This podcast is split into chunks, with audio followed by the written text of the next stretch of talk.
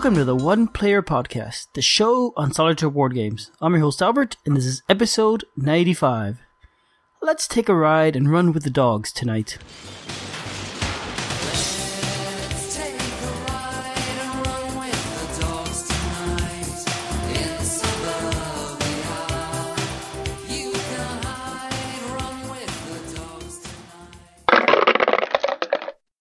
Welcome everybody. Welcome to the One Player Podcast. Um, we're here just talking today, and we're we're talking about games, solo games. just out of coincidence. Not like we planned this or scheduled this or actually prepare for this. No, we just happened to see each other online. We're like, "Hey, Albert, what are you doing tonight?" I don't know, talking about solo games. Me too. Let's record it. how this happens every two weeks. We just sort of meet with no planning at all whatsoever. That's amazing. It's gone on this long. Uh, gosh. yeah, many many years. Yeah. Which actually, the show is almost on its fifth year anniversary. Now you mentioned that it's a uh, yeah May. It'll be the fifth year anniversary. And I've now been doing this for a year, I think. Uh, yeah, I guess so. If you haven't been a year, you're really close. I don't know when you started. Uh, I think it was around the beginning of 2015, sometime around there. Guess I come. But yay, still doing, still having fun. Let's keep it up. More years, many more years. May we never run out of things to say. Speaking of which, we've run out of things to say. oh dear. Oh goodness. Yeah, I I told Julius already. I don't have any real content to contribute tonight. I'm just a comedy relief here. So then you're going to have to be a lot funnier. oh well. Try telling a joke. oh, I, I, am not good at my toes. I'll come up with something later. This must be why you don't do humor-based solo RPGs. Mm-mm. That's yeah. I either that or why you do solo RPGs so nobody has to laugh at your jokes because they're that bad. Ah, yes. Here we go. You started March second of last year. was it? Oh, episode man, seventy-five. Wow, all the way in March. This is your twenty-first show. Wow. It's been a while. Mm-hmm. So anyway, anyway, do we have any news? Any content? A uh, couple pieces of news. I know that um, one of the games that was really rocking on the 2015 lists was Baseball Highlights 2045, which is a deck building game um, with a baseball futuristic theme with cyborg baseball people. I have not yet had a chance to play it, but I know that it came out to the Android App Store. Uh, it's still working on coming out to the Apple App Store, uh, but it's already out for the uh, at Android App Store. We can post a link to it. I think it's going for five ninety nine. That's not bad. If you're interested in picking that up. It, eh, no, it's not bad. As an Android user, I'm happy to hear that it's on Android first because so often we just don't get any love. Well, recently I know that the Apple App Store has been really locking down on games coming in that are multi-platform because they don't want people to be using their own service to log in and other issues. And Android just doesn't have any of those issues. Mm-hmm. but I know for me, I'm also always happy to see games come up. I don't know if you're you if you get any uh, Google survey money. No. Are you familiar with this with the program? Not at all. Um, I'm part of a Google Rewards program, which I think anyone can sign up for. And essentially, what it is is it pops up with a server every once in a while. So, for instance, it pops up with a survey. Hey, did you recently visit um, Home Depot? What did you think about it? Did you do you like this magazine? Do you like dogs? Do you like gadgets? And so it'll ask you various random things. I assume what they're trying to do is they're trying to correlate your phone use or your browsing use or your location use with interests in order that they can make more targeted stuff but they give me free money for it. I mean, it's Google Play credits. So okay. that means that I can get Google Android apps and Android games, um, which I don't mind getting free ones mm-hmm. on Google's dime. So it's all good for me. Yeah, okay. I'll have to check that out. So then maybe I could get more games. I At least app games. Yeah. I downloaded and tried um, Pandemic on my phone the other day. Oh, yeah? Yeah, and it seemed like a really nice implementation, but I don't know. I, I couldn't get into the idea of actually playing Pandemic on my phone for some reason. Maybe it was too small. Maybe if I had a bigger tablet, that would work. What kind of tablet do you have? It's a, it's a just a Galaxy S5. So it's a large screen phone, Okay. but still I phone have- size. I've got a Moto X and a Nexus 7, an old Nexus 7. Okay. I do have a, a rooted Nook, uh, and that runs Android. I probably could run it on there, but a lot of stuff doesn't work on it. And I have no idea. yeah, it Minecraft works on it. My kids play that a lot. They're on there. That's good, I suppose. Mm-hmm. Yeah, when they use that instead of a computer. Get them off the computer. Yeah. it's actually getting hard to do that now. It's my daughter has homework and she's got to do it on the computer sometimes. And you know, we only got the one computer. My wife has her her Apple tablet, her iPad. But um, I'm finding I have to share the computer a lot. So I see something coming up in the future, some new device of some kind. Either a new laptop or a tablet, something. Anyway, Very good.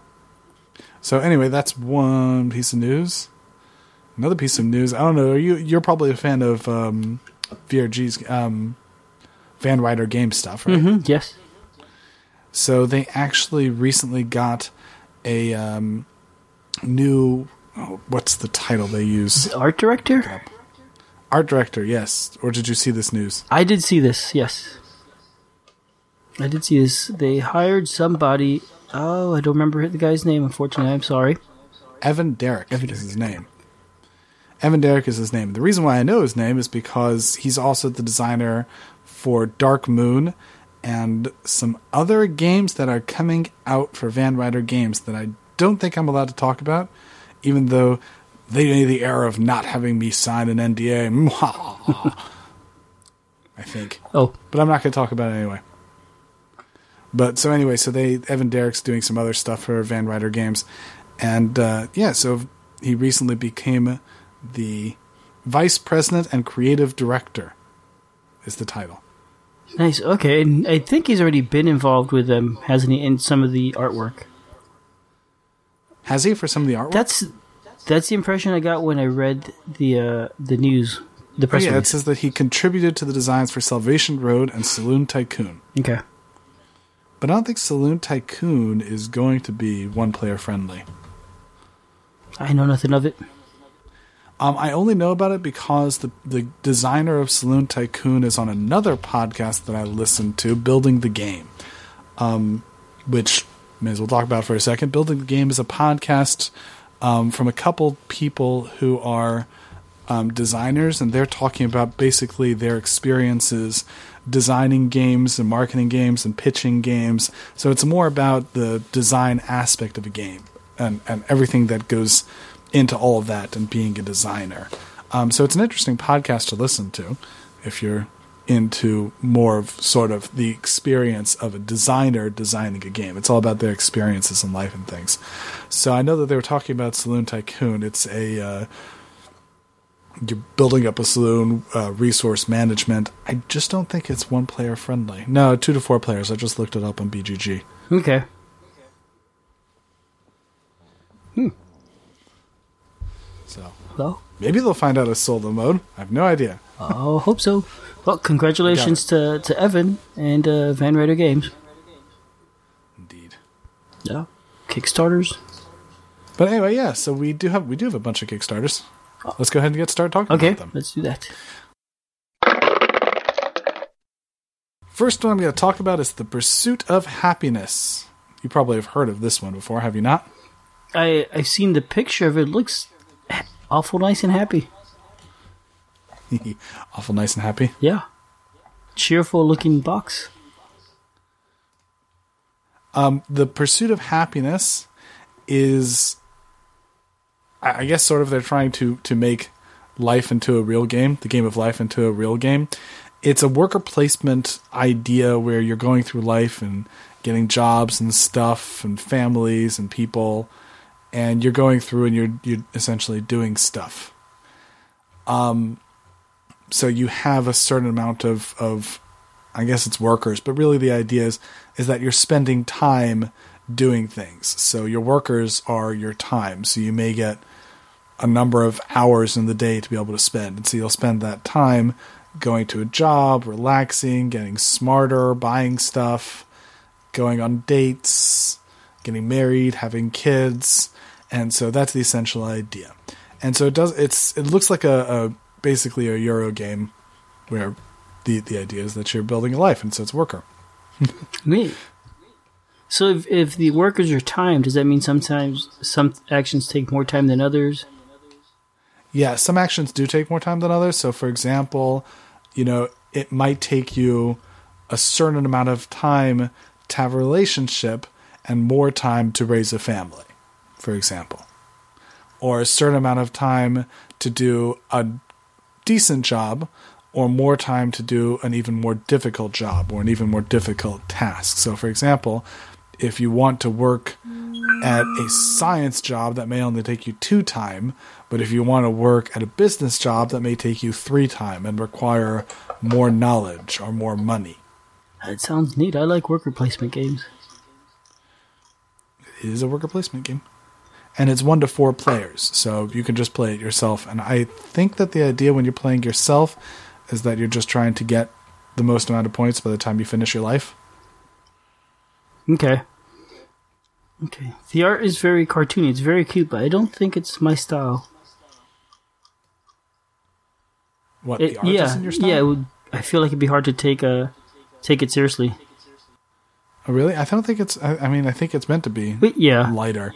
When whenever I mean, you're building a person's life. I think it's supposed to begin. I mean, it's not the kind of silliness. I, I prefer seeing silliness like we had. I don't know if you recall back in the networks, hmm yes. which was the silly TV shows. I kind of prefer that sort of stuff than this. This one, it's cartoony. So, for example, you can do karting, a, have a golf course or a boat. I kind of would prefer if it's sort of wacky type of stuff, where instead of having a golf course, you can buy a cocoa powered jet ski boat flying thing. Or I don't know. Be, I, I kind of prefer being wacky, but I, I, I get the I get the theme. Okay. The pursuit of Let me see if. I'm right. I'm just pulling up in the rule book to see if I'm right about how the solo play works. Twenty-four days to go on this one. Yeah, so if you want a copy of this one, let's see here. It's It this is the second. This is apparently the second edition of it coming out. Uh, it's forty nine dollars with no shipping cost if you're in the EU, USA, or Canada, and it's going to be ending on February eleventh. and they expect to fulfill in May, which is relatively soon. Well, I think they do. I mean, like I said, this is the second Yeah. edition of the game, and I think most of it is already ready. Okay. Differences in solar on page 16 of the rule book. Oh, yeah, you just have to get 50 life points by the end of the game. Yeah. Anyway. Next Kickstarter Dirigible Disaster. Do you like real time co op games? Yes, like Escape. This is one. Yes, this is one like Escape. This is a co op real time game which lasts 10 minutes. Um, although I think that you're allowed to pause between each round, but it's 10 rounds of exactly one minute each. Um, so technically, it actually lasts 20 to 30 minutes, it says. Now, that this is listed as being a frantic real time co op for two to five players, and I'll tell you about that in just a second. But the idea of this one is you're on a dirigible dirigible, dirigible. I'm not quite sure how to pronounce that, whether or not you pronounce the I, but you're on an airship. you're on an airship, and so you have various dice. And so there's different dice for all the different events that are going to be going on. And the idea is that you will roll the dice to figure out what bad stuff has been happening. And you have to go around the board, and everyone has to take their turns to resolve events and try and fix stuff up and figure out what what goes on. And so everyone's very much trying to pressure themselves so that everyone can get a turn going around. Now the when you're playing solo, they don't have a solo version yet. And I did reach out to them about this. Um one moment, let me get the exact quote because this sounds like the sort of game that could be played solo, except for the fact that since there's there's intended to be a certain amount of pressure from the fact that you're having to cooperate with others, and you don't have that pressure from lack of cooperation or cooperation when you're um, when you're working together. So I went ahead and reached out to them and asked whether or not they're intending on doing a solo mode, and they said that they'll get back to me if they're doing it. Um, but they're trying to test it. They're not sure if they can have it, so they haven't announced anything yet. They're trying to make sure that it works well. They're going to be posting updates to it. But the game looks very cool to me. So even before they're announcing it, I'm already going to head and uh, talking about it because it looks neat to me. All right, so so if you think it looks neat, also contact them and suggest it. Yeah, more people will talk That's about right. them. And see you heard on the One Player Podcast. That's right. Um, so that's Dirigible Disaster, and this one's going to be finishing on February 11th. And if you want a copy of the game, it is $29 with some shipping costs depending upon where you are. Unless you're in the US, then it's free because I like the US. Sorry, guys. Sorry to international listeners. Yep. We we apologize, some- but we are grateful that people are shipping, Shipping from here. the Yeah. It means that we get to review more games. it's all for you guys, really. It is. It's a selfless job. Anyway, so that is Dirigible Disaster. Next one that we're doing is the Manhattan Project Chain Reaction card game. Have you ever played Manhattan Project? No, I haven't.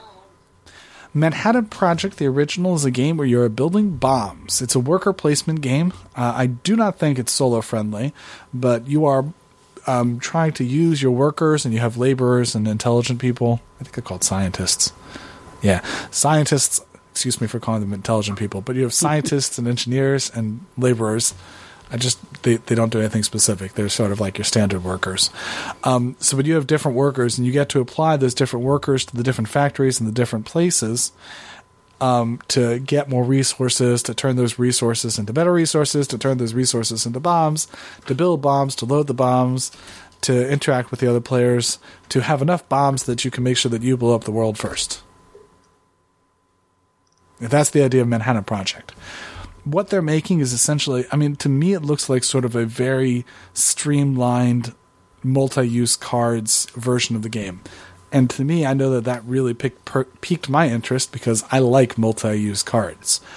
The idea of the chain reaction game is that each card can either be used for um, people or can be used for a place. So you can either use it as workers to fuel a place, or you can use it as a place that is therefore fueled by workers. So for ex- and you have to chain all that together to make it um, make it do stuff for you, essentially. So for example, you can make some you can make something just be I mean, they have an example of the sort of chain reactions that you can do. That you you use a card to be two laborers, and you use those two laborers to make three miners. Use two of those miners in a mine to get three yellow cake. One of those miners in a factory to draw two more cards. Use those two cards to act as a scientist and then use one of those cards to be a scientist and one of those cards to be an enrichment plant. Then enrichment plant will use the three yellow cake you just had before to make two uranium. And that uranium you can then use to make a bomb. And you just have to chain together this whole big set of turns and, and get it all together. And to me, all of that looking together, all of it, that's that's exciting to me.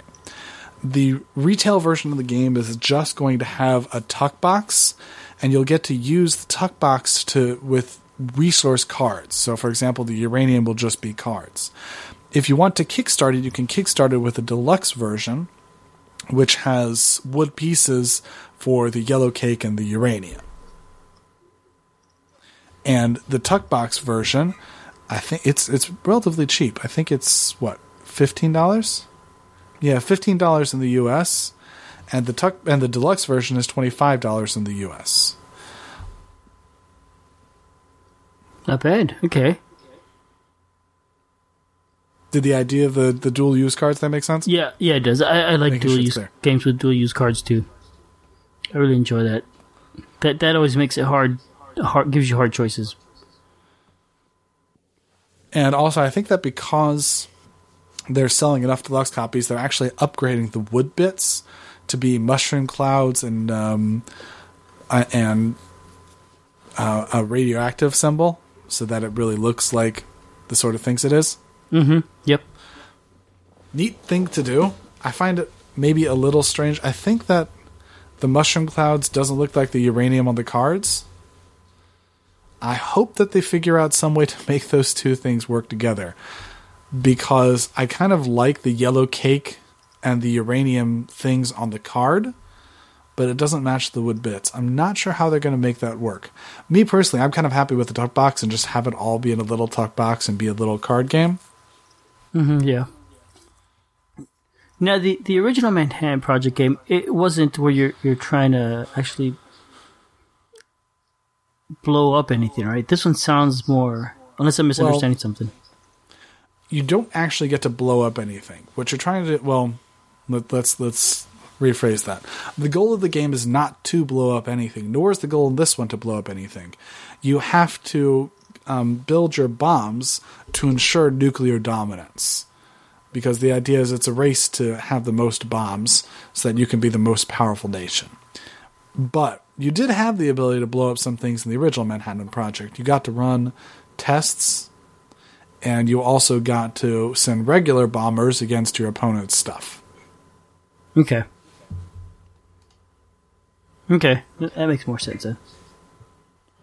Anyways, like I said, this one has two types of costs the fifteen and the 25 one, and it's going to be finishing February 4th. Another game. Yeah, we got a couple more to go. Uh, next one that I want to talk about is Venom Assault. And I'd actually heard about this one when they were doing a pre Kickstarter for it. This is a co op deck building with dice based combat game. What it looks like is it's G.I. Joe. I don't know if all of our listeners are familiar with G.I. Joe, but are you, Albert? You know, uh, I know of it. I never watched the cartoons growing up, but I remember them being on.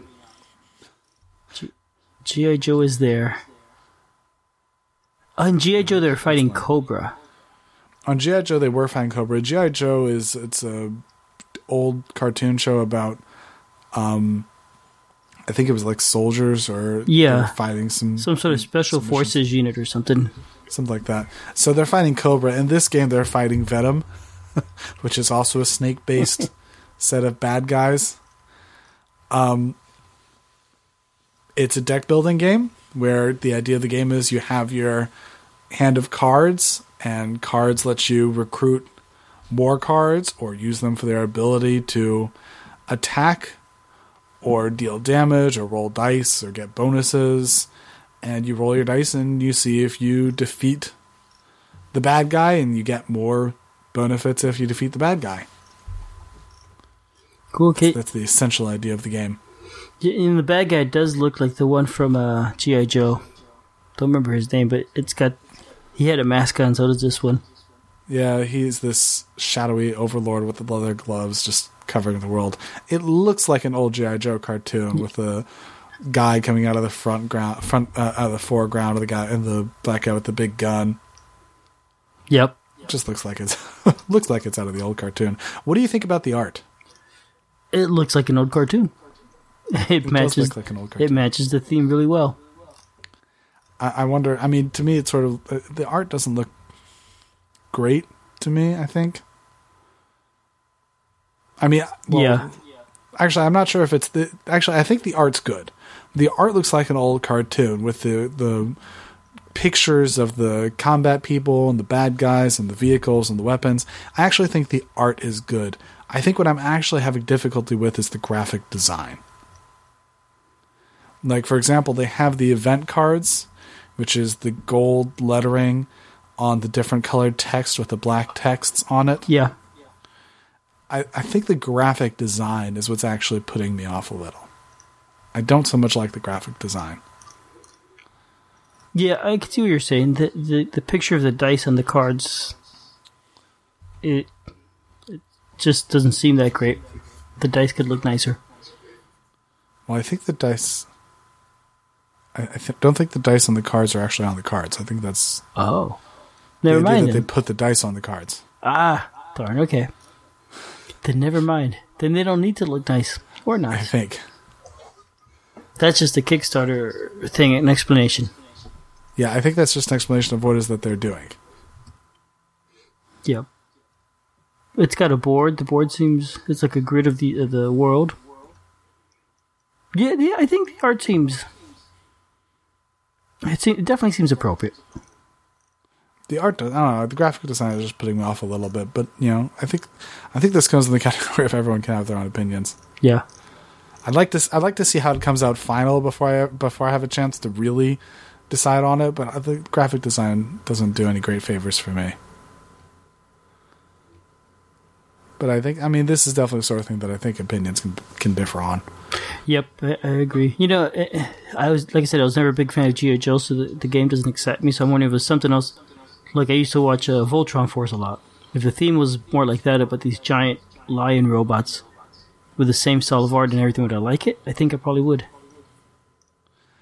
Um, I find it funny. I actually contacted them about playing it solo before they went live, and they've actually updated on the fact uh, asking if it could be played solo, and they said that only one or two minor rule changes.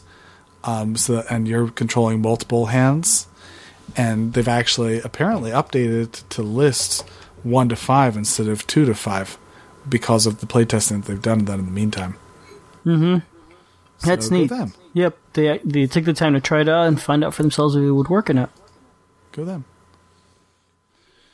So that is Venom Venom Assault, excuse me, not Venom Commander. Venom Assault.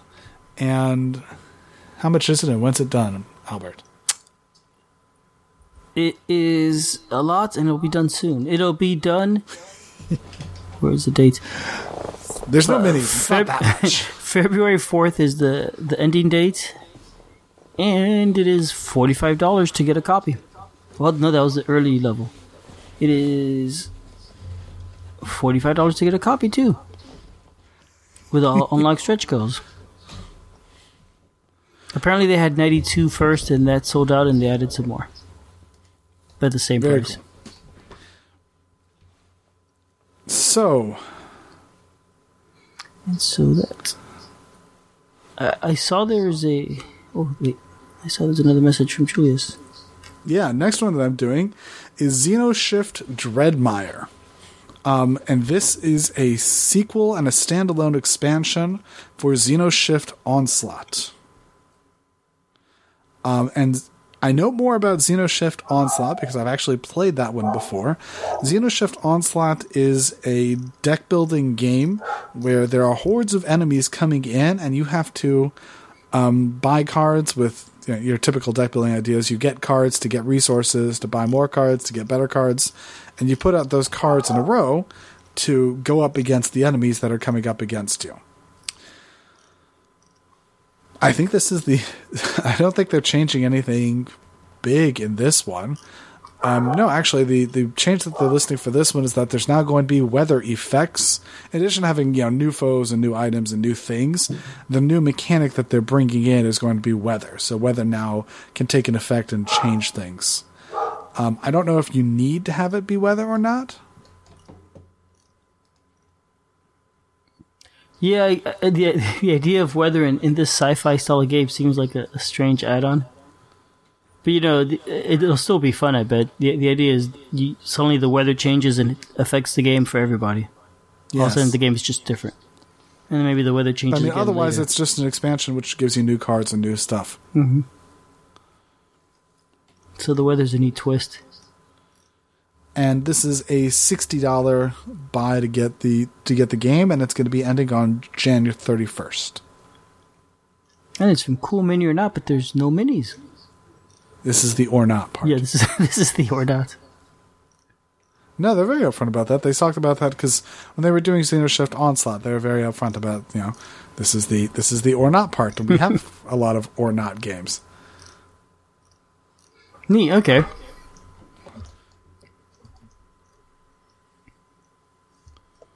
It, it reminds me a lot of uh, aliens and that sort of thing.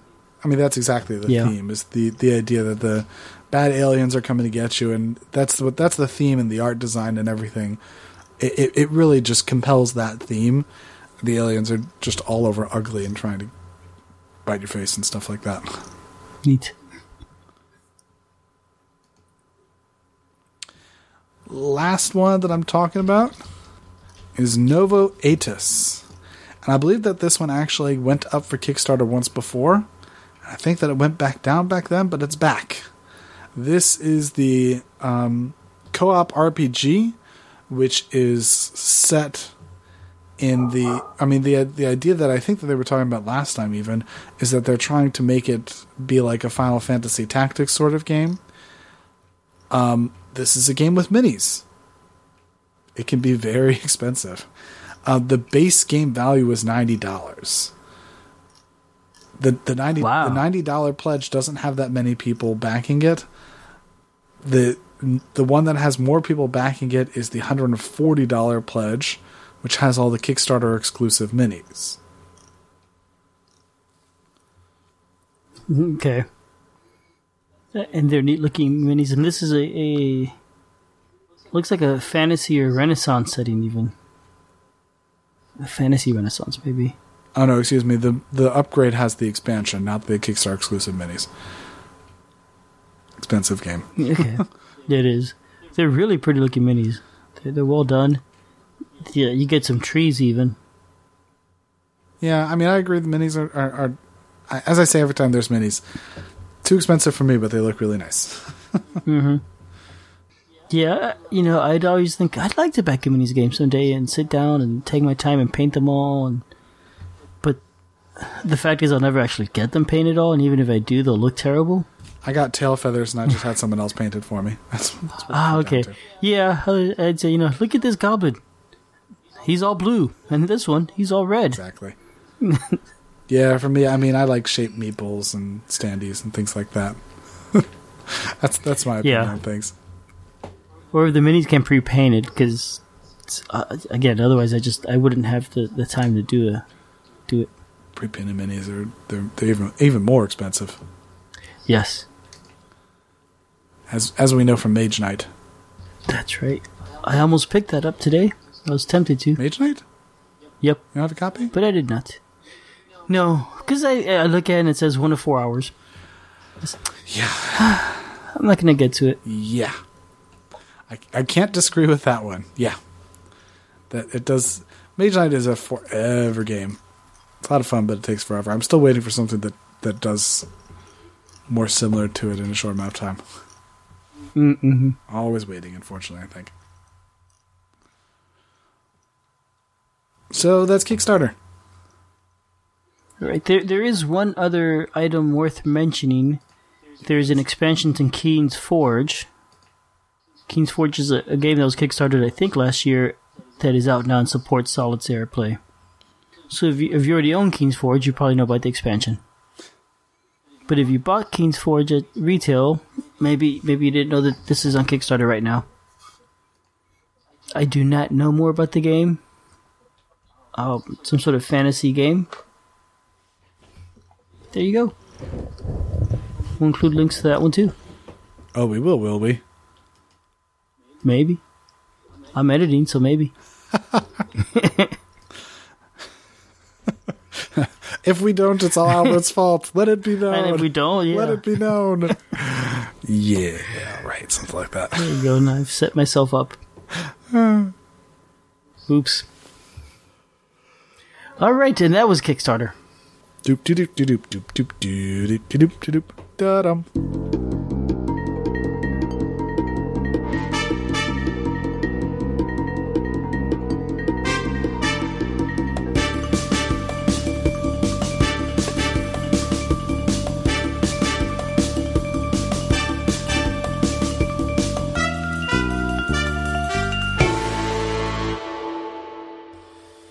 want to talk about?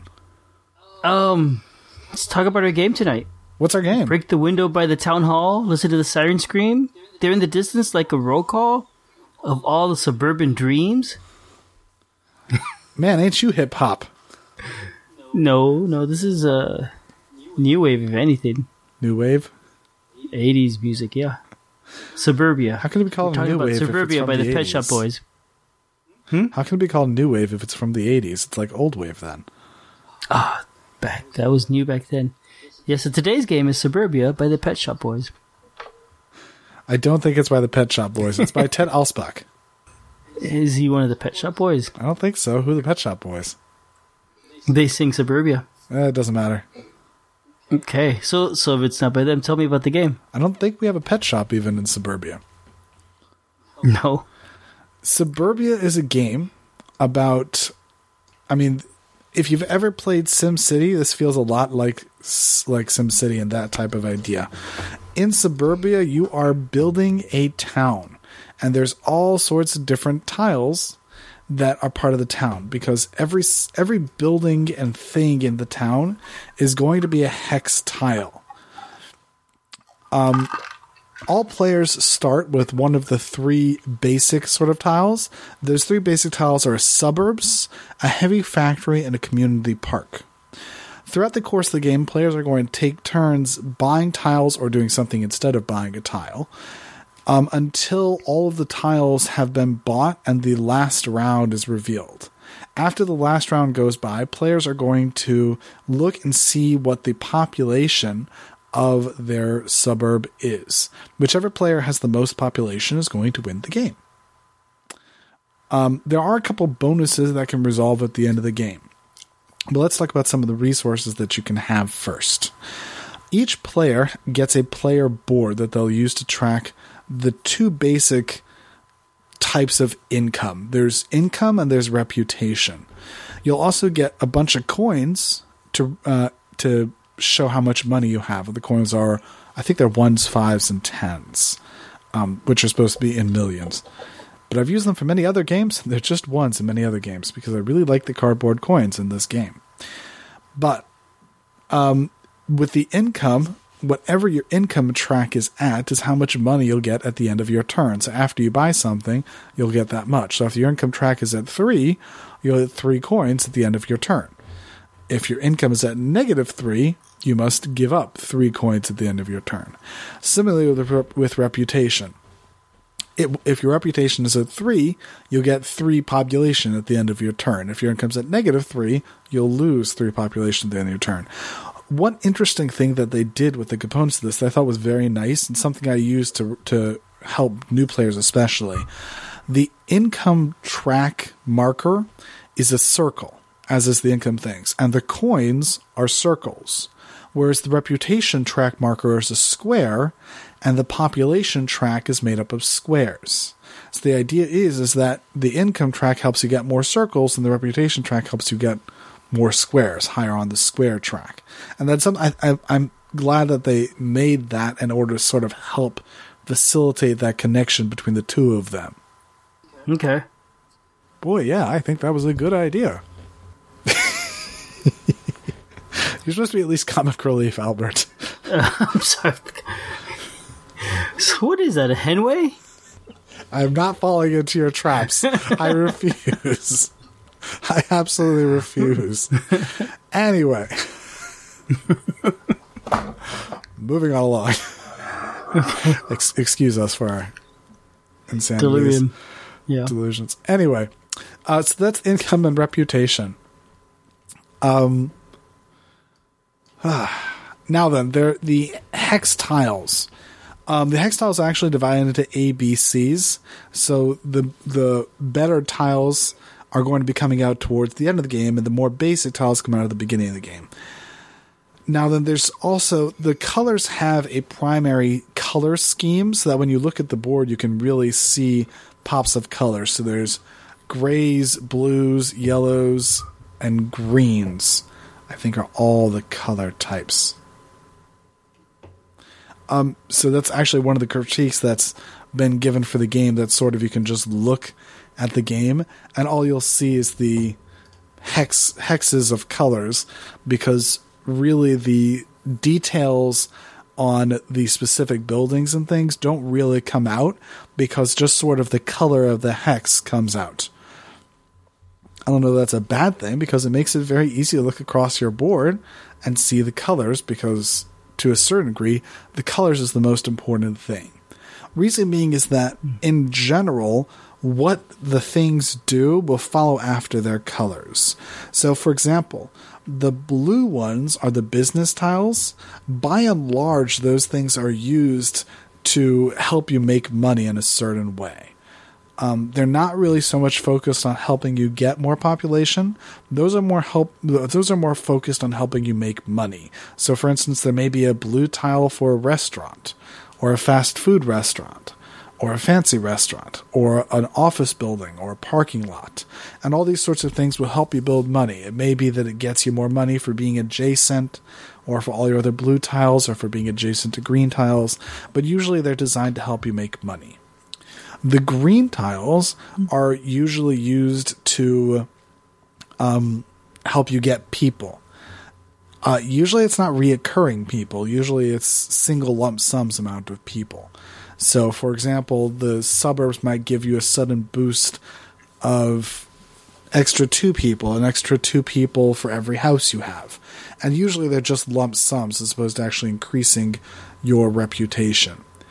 Um, in general, the gray buildings will actually help you increase your reputation. A lot of them don't. The the gray ones are harder to put in such a fine line, but in general, the gray ones do help you get more reputation. Um, especially the community parks, which is the always accessible building, and I'll get to those in a second. But the community parks will help you increase your reputation, which will help you get a, a constant influx of people. The yellow buildings are the factory buildings. I'm sorry, the, the gray buildings are the community buildings, the, the government buildings. So it might be a park or a mint or a post office, those sort of things.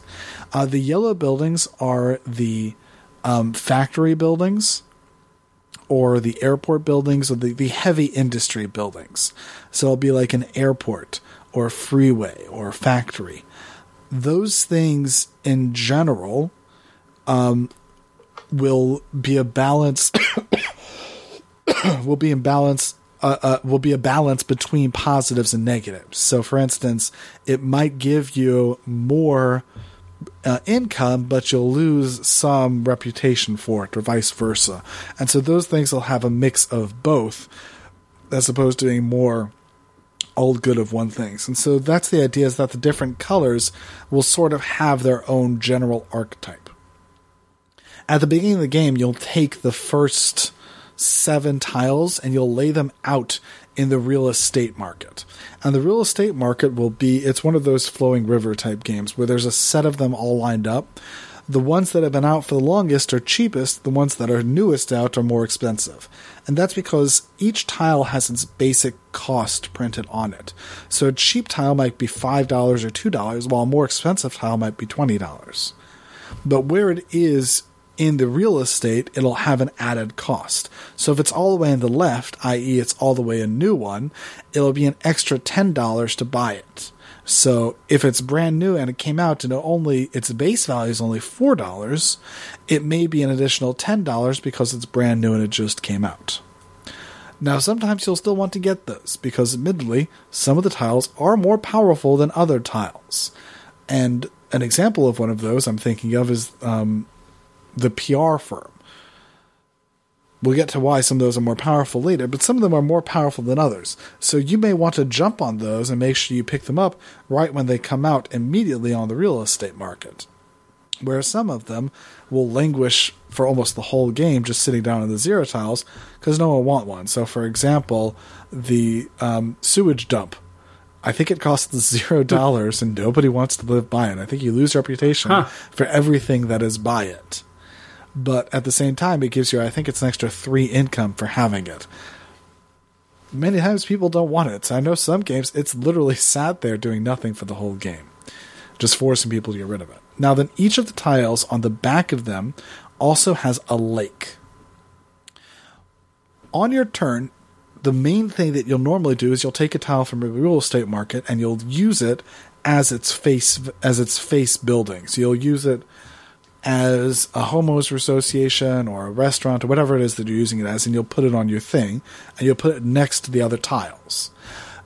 If you don't want to do that, you can do a couple other things. You can instead take a tile and use it as a lake, what we call laking a tile. You'll take it and you'll flip it over and you'll put it on the backside, the backside is just a lake.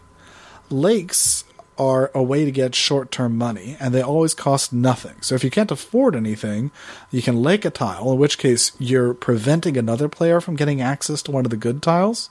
You'll still have to pay the added cost from the real estate market, so you can lake that 20 cost tile to prevent someone else from getting it. Uh, but you don't have to pay the $20 for it, you just have to pay the $10 for the new real estate, as an example. So, but the base cost on the lake is zero and it gives you two dollars for every tile that it's adjacent to. So it's just a quick way to get money.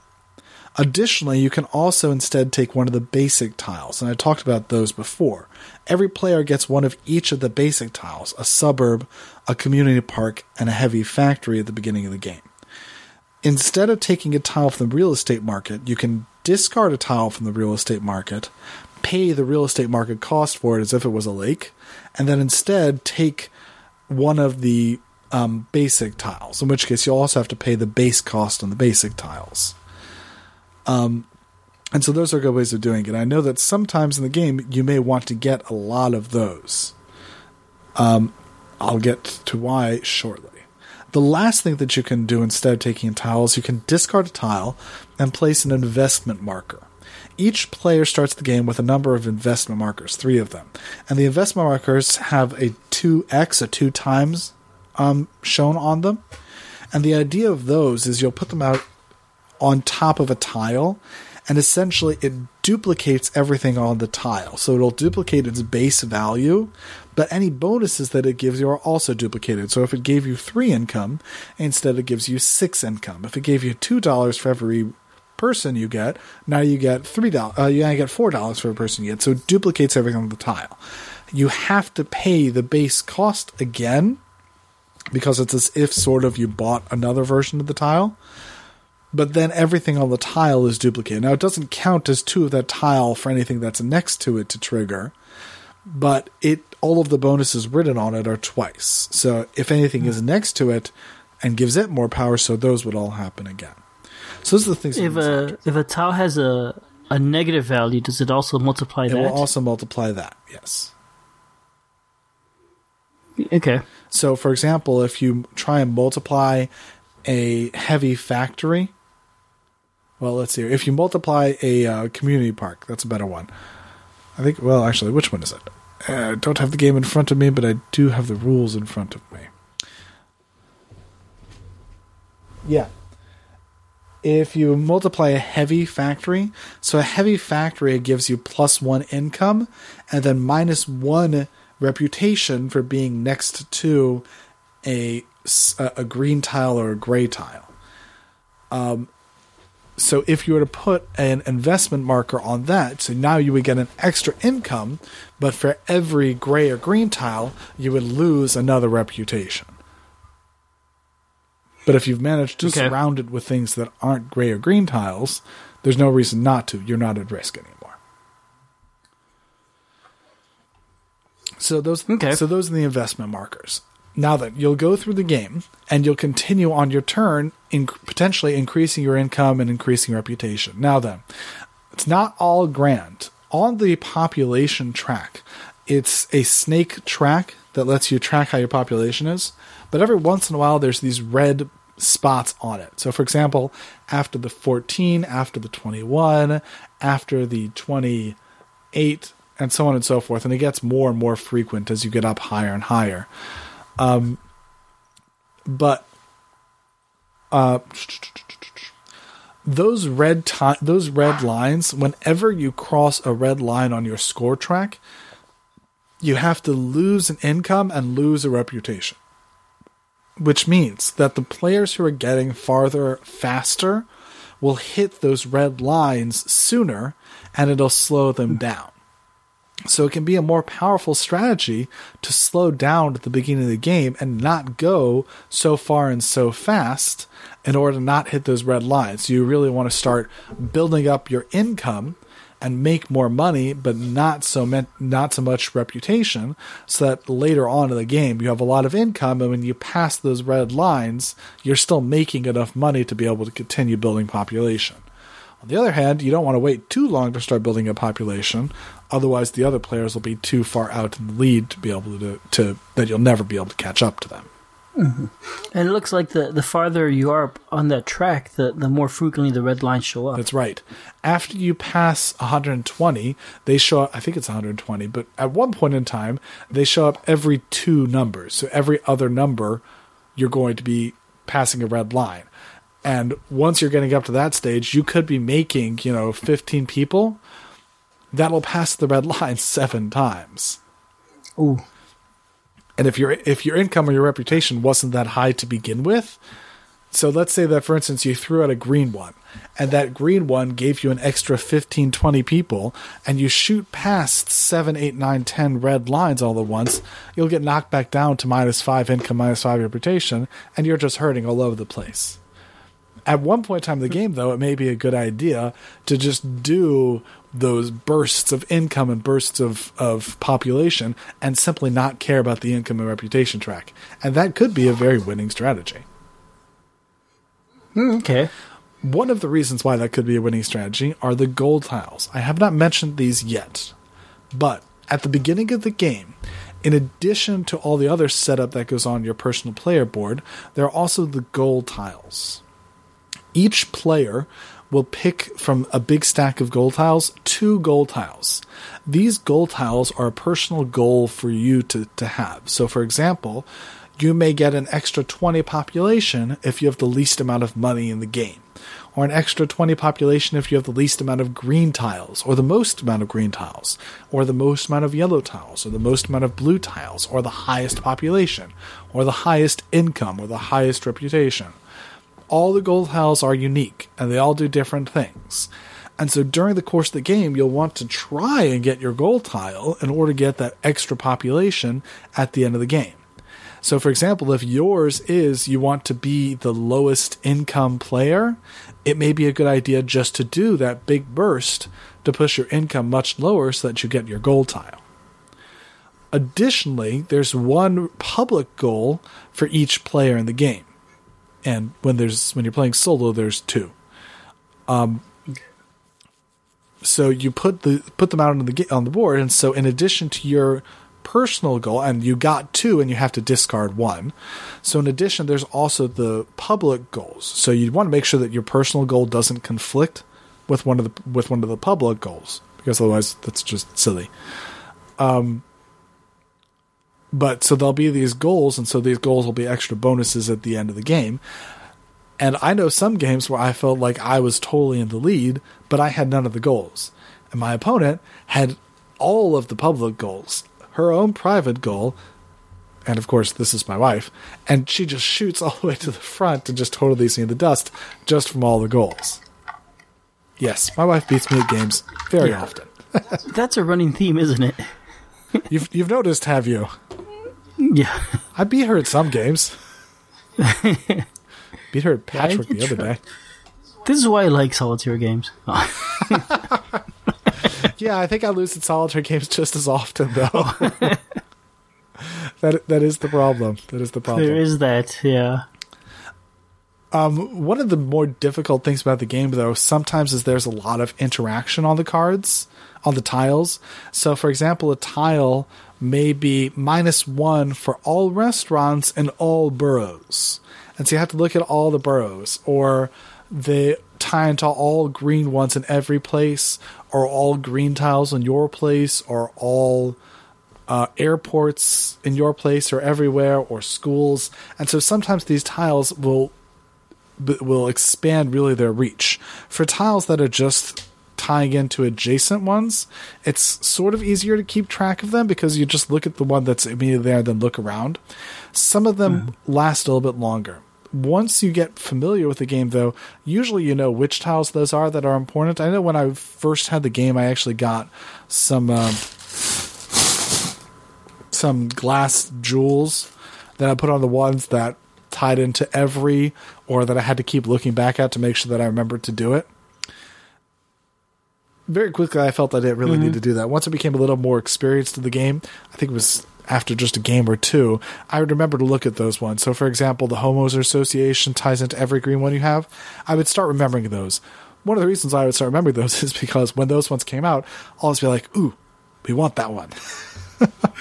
That's one of the ones we want.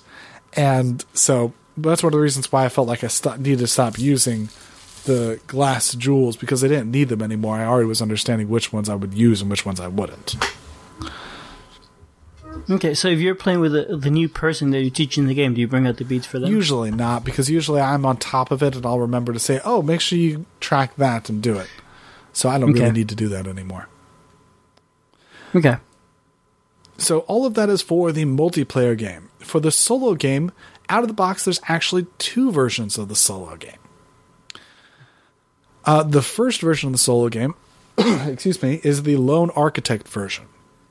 The Lone Architect um, is you're playing in a solo mode, and you actually play just like the two player game. Uh, set it up as if you're playing a two player game. You don't use any goals though, so you don't have any private goals. You just have the two public goals. And unlike normally when a red line is minus one income, minus one reputation, you have to do minus two income, minus two reputation. And each time you take a tile, you have to discard a tile and pay the market cost for whichever tile you discarded. So you either have to pay zero and discard one of the zero market cost tiles, or pay extra to discard one of the more advanced tiles. Usually, when I play this, I just discard the zero tiles because I don't feel like spending money on ones that I discard for no advantage, unless I really, really want a zero one. So that's the Lone Architect. It's very simple, very easy to play, and really, this is the one that it, it's it's dead simple to play because you don't have to think about keeping track of any other robots or anything else like that. But on the other hand, it's just a points race. I do not know what my top score in this is, but it's just a point race, but it's dead simple and dead easy to play. Um, once you have the rules for Suburbia down. The second in the box version of the game is against Dale the Bot. I don't know why it's Dale, but it's against Dale the Bot. Dale the Bot is a little more complicated. The way Dale works, and Dale cheats. Oh, Um, no, Dale actually cheats. Dale is designed to cheat. The way Dale works is that instead of having all of it, you just have four tiles out on the six, four, two, and zero spot. Dale will get to buy the most expensive tile on his turn. So you get to take your turn. Excuse me. Uh, you get to take your turn. After you take your turn, you do not move the other three tiles. Dale gets to pick whichever of those tiles is the most expensive tile to buy, but he only gets has to pay three dollars for it. Even if it was a twenty dollar one, he only has to pay three dollars for it. Um, right. It's cheating. Yeah, he does cheat. he never buys a basic tile. He never creates a lake. He never does investment markers. He always just buys the most expensive one. He then will put it in the best spot possible. So, unlike in the Lone Architect, in addition to having to figure out where the best spot is on your board, you also have to figure out where the best spot on his board is. And then put his tile there specifically there are some rules about how to do that because whenever you have you want to increase the most reputation first and then most income second or both together um, make sure it's valid make sure not to lose stuff. So that's that's essentially what you're doing. So there's specific rules for how to determine what's best. So you have to figure out what's best put it there and then you keep playing through the game. At the end of the game um, he'll go ahead and he'll score however many points it is.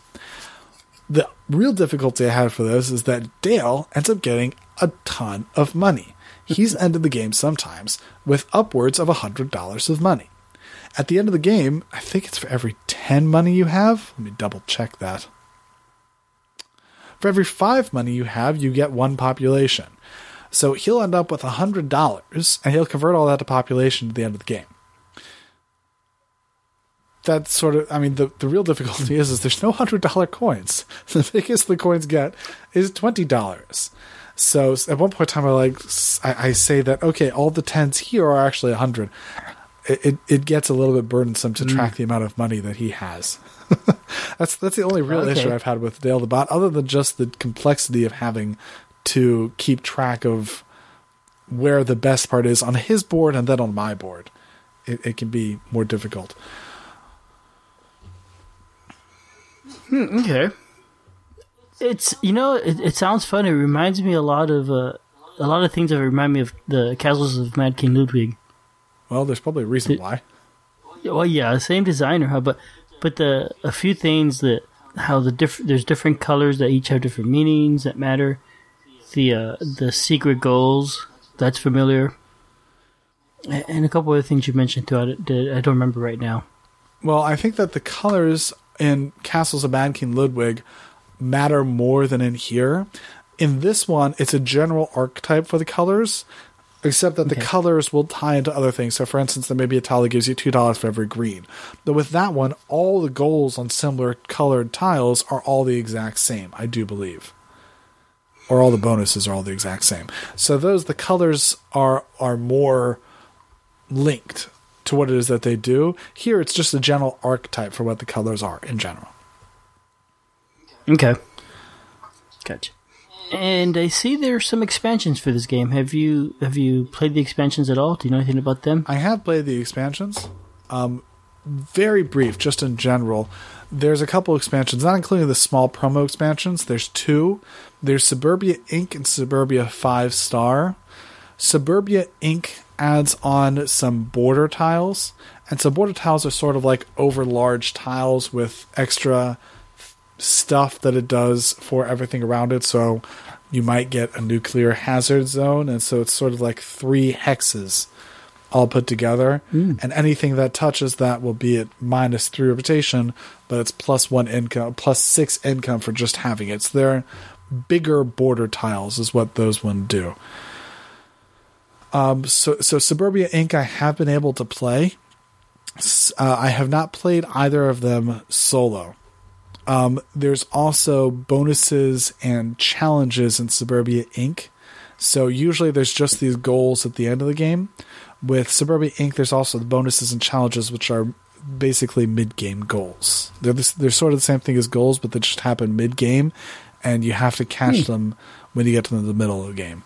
Yeah, so the idea of Suburbia Five Star is that there's tourist traps and new landmarks and things, and so the idea is that you have stars, and players will use those stars to determine player order and provide bonuses for whoever has the most stars, and so various tiles will give you stars in addition to things. Now, then, a five star um, sort of starts getting to one of the things that I prefer Suburbia over uh, Castles of Mad King Ludwig for. In Castles of Mad King Ludwig, one of the new things that he did was that there are now specific set rounds. On each round, after a round finishes, every, the game will pause, and I'm talking about Castles of Mad King Ludwig here. The game will pause, and whoever is the master architect will lay out the market and they'll get to choose how much each of the tiles are worth. And so they'll spend a couple minutes thinking about that, and then, you know, during that time, everyone will chit chat and just sit around waiting.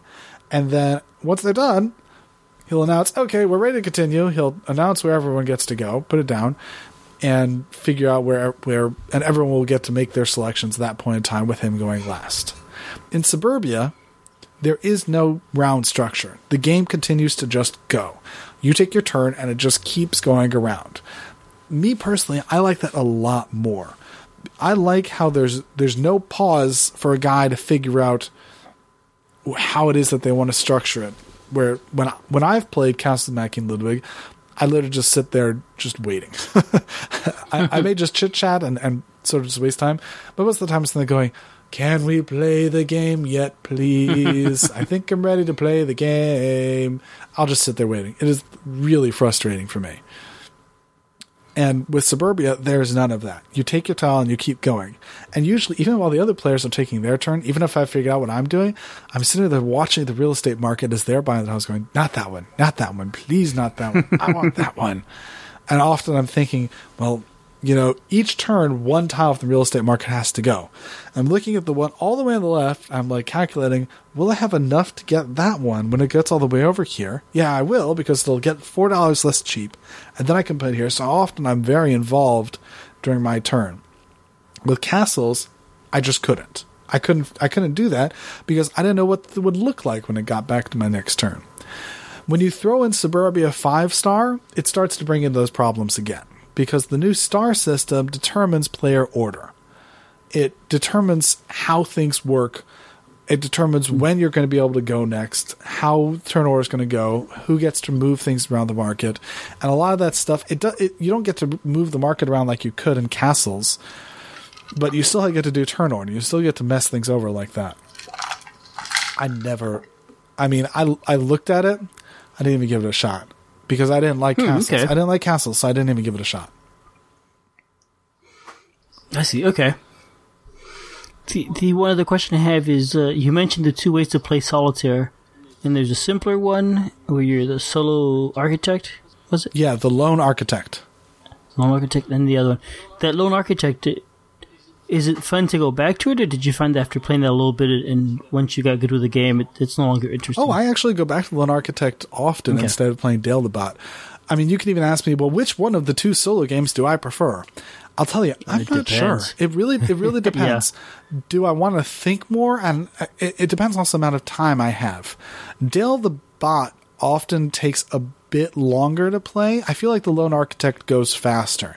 So do I feel like just going and playing?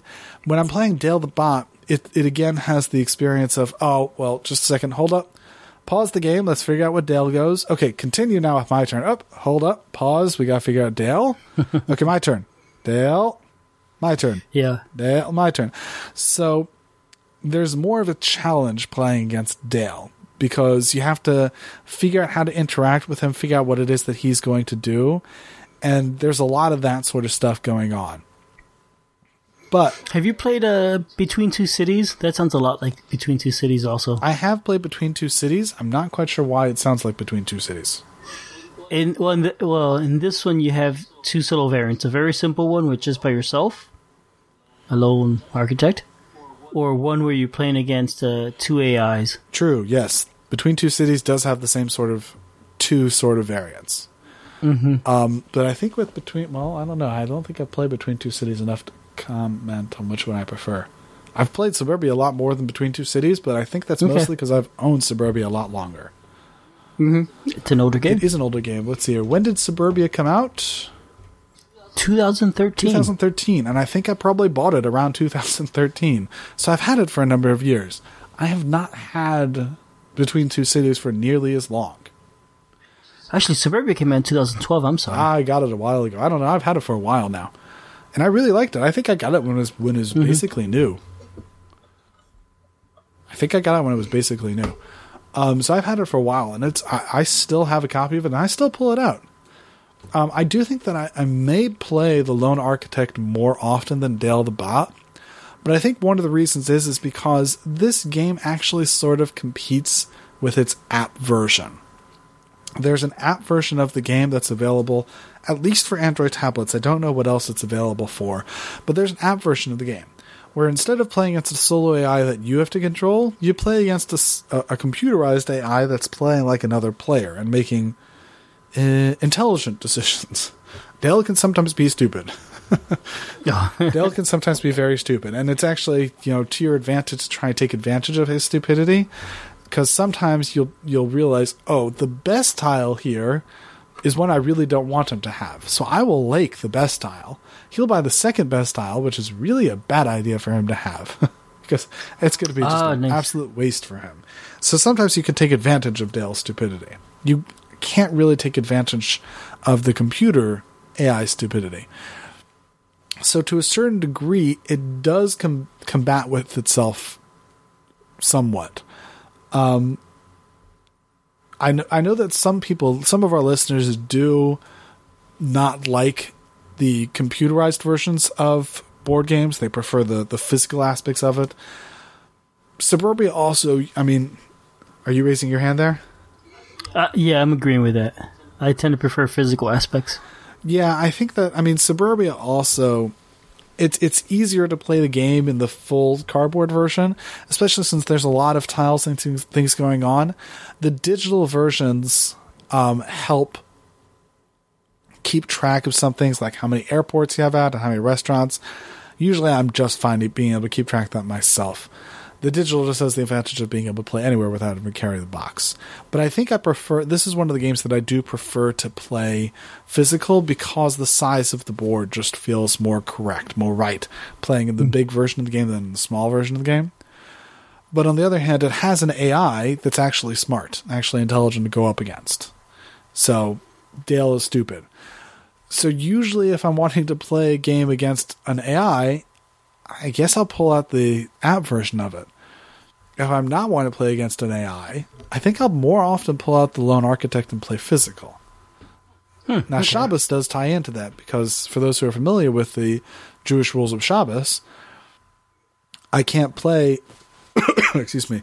I can't play the AI on Shabbos. If I want to play Suburbia on a Friday evening, uh, then it's more of a question: Well, do I want to play against Dale the Bot and Lone Architect? But I think a lot, a lot of the time, I actually do pull out the Lone Architect just because it's super simple and still fun. Hmm. Yeah, okay. Yeah, I I find a lot of times with the digital games, it's like I tried Pandemic the other day. It just seemed to, to lack the excitement of the physical version. I thought it, it does a lot of thinking for you, but then also I didn't I didn't know what was going on, and so I find that less fun with an AI I hear that. with a digital game. Well, one day we'll have to review Sentinels, and we can talk about that more. Yeah, you know, I've never played the digital Sentinels. I'd like to try it at some point. I have a feeling I'll like it, and that worries me actually. I don't. Wa- I actually don't want to like it. Why it. not? because because I enjoy the physical version, and I'd hate to play the digital version and have it ruin the physical one for me. That's happened with um, what is it? Race for the Galaxy. Well, I'm going to warn you. That's what happened with me with Sentinels. yeah, then maybe I'll just avoid it. Okay. We'll. That sound, sounds to me like you're an ostrich bearing your head, in bearing your head in the sand there, Albert. and and I'm okay with that. Okay. hey man, if you're okay with that, I'm okay with that. Yeah. Yep. As long as I'm not being the ostrich. I I won't drag you down with me. Don't worry. All right. Excuse me. So I have you. Is there anything else about this game you want to mention about uh Suburbia? Yeah, I'm look I'm looking over my notes. The only thing I wanted to mention is um just that I know that a lot of people the, the biggest critique I've had about this game is the blandness of the tiles. Um I, and I think I mentioned it while we were talking about it before that most of the time it just looks like red, yellow, blue, gray, or actually yellow, blue, gray, green on your board, and you don't really see the buildings. Now I remember seeing one person who did a gorgeous thing where they had 3D prints of all of the buildings in the Wow. game. Ridiculous expense, but looks amazing. And they had 3D prints of all the buildings in the game. And so when you bought a building, you would take one of the 3D prints and literally put it on your board. That looked incredible. Wow. it looked incredible. But when you look at the game, you can't keep track of the game. Uh, yeah. Do, do you find it hard to, to see what you got with the the tiles all looking so similar? No, because Or when- from I mean, half of the tile is the color, and half of the tile is a marquee that denotes what it is. Like I said, with the with the I used the glass beads before to track some tiles that were particularly important. But I mean, you can usually eh, like for instance a restaurant. It's not so hard to find all the restaurants. They have a big icon on the left. It's not so hard to find these on the right. Excuse me. It's not so hard to find all the airports. There's a big icon on the right. It's not so hard to find all the green ones. They're all the green ones, and it's just very clear. um, so it's it's very very clear for me about all of those. But some people don't like how bland it looks. To me, I think that for it, it helps with the game design to to let it all be those colors because to me I think that looks nice. Now then on the other hand, I'm glad that they had the amount of colors they had. There there was another game that came out um Lunarchitects, which was a game where you're making a blueprint in space, and that one just has two colors. I think two colors is probably not enough. This one's four colors. It's better. Would it have been better with full color? I don't know. It's hard for me to really to really guess. Do I think it's fine the way it is? Yes. Do I think that's a potential issue for some people? Yes. It's not that big of an issue for me. um, another issue is just my idea of, of packaging. Um, simply a tip. All the tiles in this are hex based, and they give you, I think they give you some bags to store it in. Uh, I actually uh, went and got a file for a set of tuck boxes that you can print off and include in the game, and these are available on BGG. Um, a very useful addition to have is these tuck boxes to keep all the different tile sets uh, nicely and neatly organized. I saw pictures. They look really neat. The little hex-shaped tile boxes. Hex-shaped tuck boxes, yeah. Um, a little bit of a of a Pachkarai, a little bit of a trouble to put all together, but very worth it for keeping everything nicely and neatly organized. Um, otherwise, just turn to final thoughts. Thumbs up game, and I do like it. I did see that. I think there's also a, like a broken token insert for it that you could get, like a wooden insert for your box, That may be. and that may help That's, more. that's or also, yeah, it's expensive. that's eh, something else to look at. yeah, it is. Yeah, there is there is in fact a broken token for it. Okay. Neat. So a thumbs up game. I, I would like to try this at some point. Come over, Albert. And there's also another game in the series besides Suburbia, is it there? Castles of Mad King Ludwig No, like Suburbia subdivision.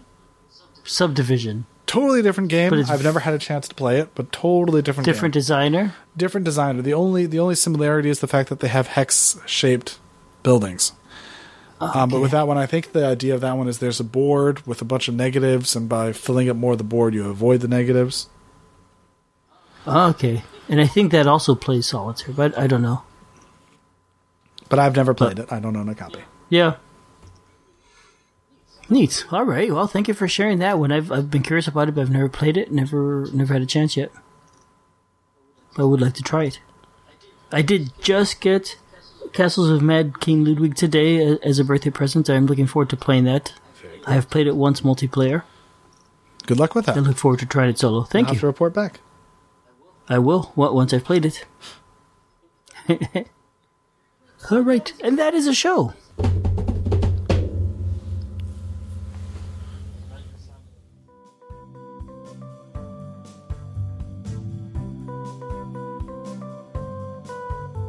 Thanks for listening. We love feedback, so we love hearing from you. You can reach me at julius at oneplayerpodcast.com or JLBird on BGG, and Albert can be reached at albert at oneplayerpodcast.com or Fractalude on BGG. Our website is oneplayerpodcast.com with the number one, and we're also on Twitter at oneplayerpodcast. The intro music is copyright Angus, can be found at jamendo.com. The transition music is copyright by Dan Elduce Pancaldi, whose page is at donpancaldi.com. The One Player Podcast is protected under a Creative Commons share alike license. Thanks for listening.